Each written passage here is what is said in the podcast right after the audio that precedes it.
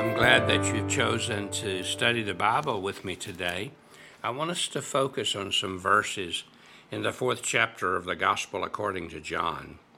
And as I want to begin reading, uh, talking about Jesus and the people of Sychar, and some of the and the Bible says they came out of the town and made their way toward him. Meanwhile, his disciples urged him, Rabbi, eat something. But he said to them, I have food to eat that you do not know anything about. Then his disciples said to him, Could someone have brought him food? My food, Jesus said, is to do the will of him who sent me and to finish his work. Don't you have a saying, it's still four months until harvest? I tell you, open your eyes and look at the fields, they're ripe for harvest.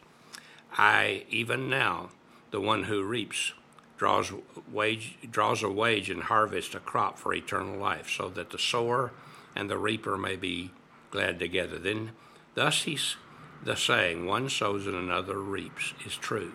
I sent you to reap what you have not worked for. Others have done the hard work, and you have reaped the benefits of their labors. Jesus is talking about his dealings here with the Samaritan woman.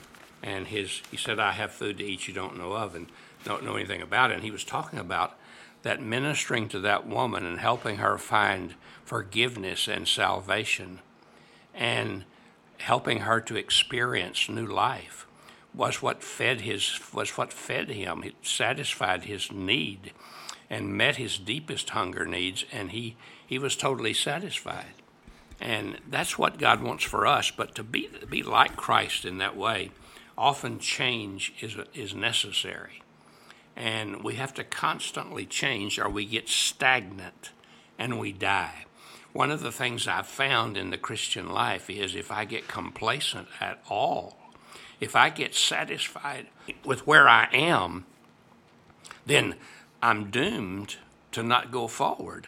I'm not going to be at my maximum for Christ. And even, for example, even the top businesses in America have gotten into trouble because they did not change to meet the times. Business Week magazine explained the reason for failure is they don't react and respond to what's going on around them and change. In his book, Discovering the Future, Joel Barker tells the story of the quartz watch. Before World War II, the Swiss held as much as 90% of the watch market in the world. Almost every watch that you could buy before World War II was made in, in Switzerland.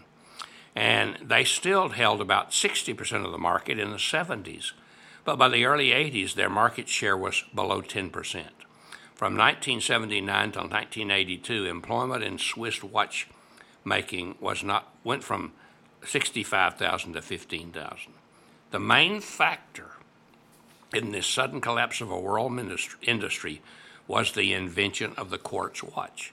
Ironically, it was the Swiss that invented the, the quartz watch.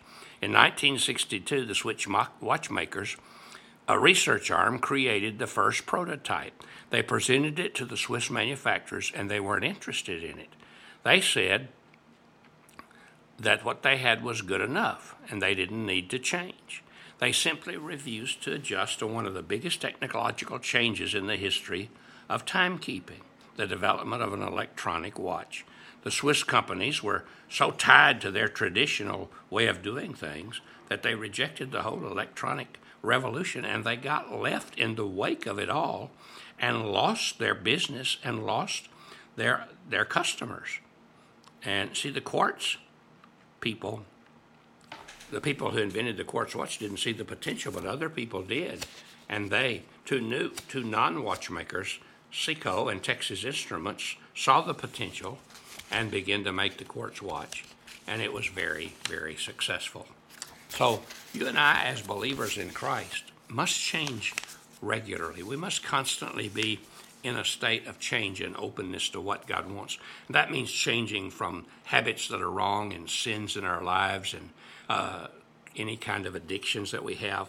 But it, it's more than that too. It's it's more than just going from bad things to good things. It's it's changing even our approach, changing the way we do things, changing even our attitudes. And as a church, we have to do that too. Jesus taught his disciples about that. He had sent them into Samaria to get food. And when they came back, he was talking to this woman. They, they were really shocked because uh, a man didn't usually talk to a woman, especially a Samaritan woman, but he had helped this woman come into relationship with himself, and her life was drastically forever changed. And he said, I'm not hungry. I have food to eat that you don't know anything about. And they said, Well, did someone bring him food? We didn't, we didn't, we don't know about any food that he got. Well, the point was Jesus was saying that he was, he was satisfied by the fact that he had been able to be used by God to make a difference in somebody else's life. But see, the disciples didn't see that. They had to change. And to change our attitudes uh, is essential if we're going to, to make a difference in the lives of others and, and a difference for Christ in this world. They didn't know that, that their prejudices were wrong. They were prejudiced against the Samaritans. Jesus had no prejudice. They didn't see them as needy people. They didn't see them as people without hope. They didn't see them as lost in their sins. But that's why Jesus said, You need to look out there and see there's the harvest right there in front of you, and you don't even see it. The harvest was all these Samaritans who needed Christ. And that's what you and I must do within ourselves. We must not be maintainers of the Christian life. We must be constant changers. We must be changing in ourselves and making changes in our lives and be a change agent for Christ in the world. And when we do that, it's, it's just unusual what happens. It's amazing what happened. You see, some people are so interested in keeping an organization going or keeping an activity going that they've long since lost the purpose of that activity. And sometimes the same thing is true in our lives. We're so busy just living our lives like we live them that we forget that maybe maybe we're we're still going down a, a road we don't need to go down anymore.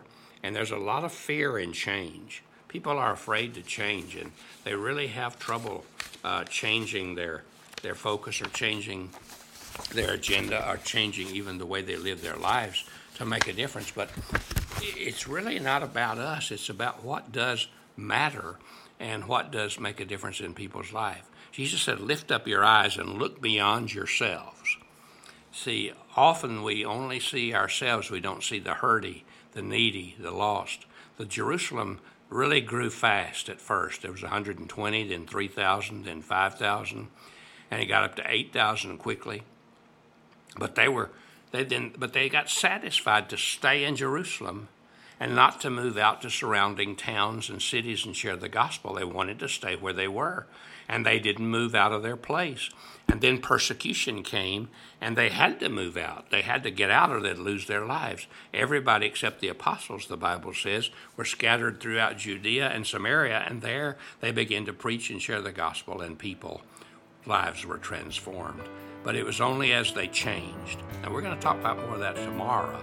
So, right now, ask yourself are there areas of my life that need to change? Show me what they are, Lord, and give me the courage to make the changes. God bless you. Have a great day.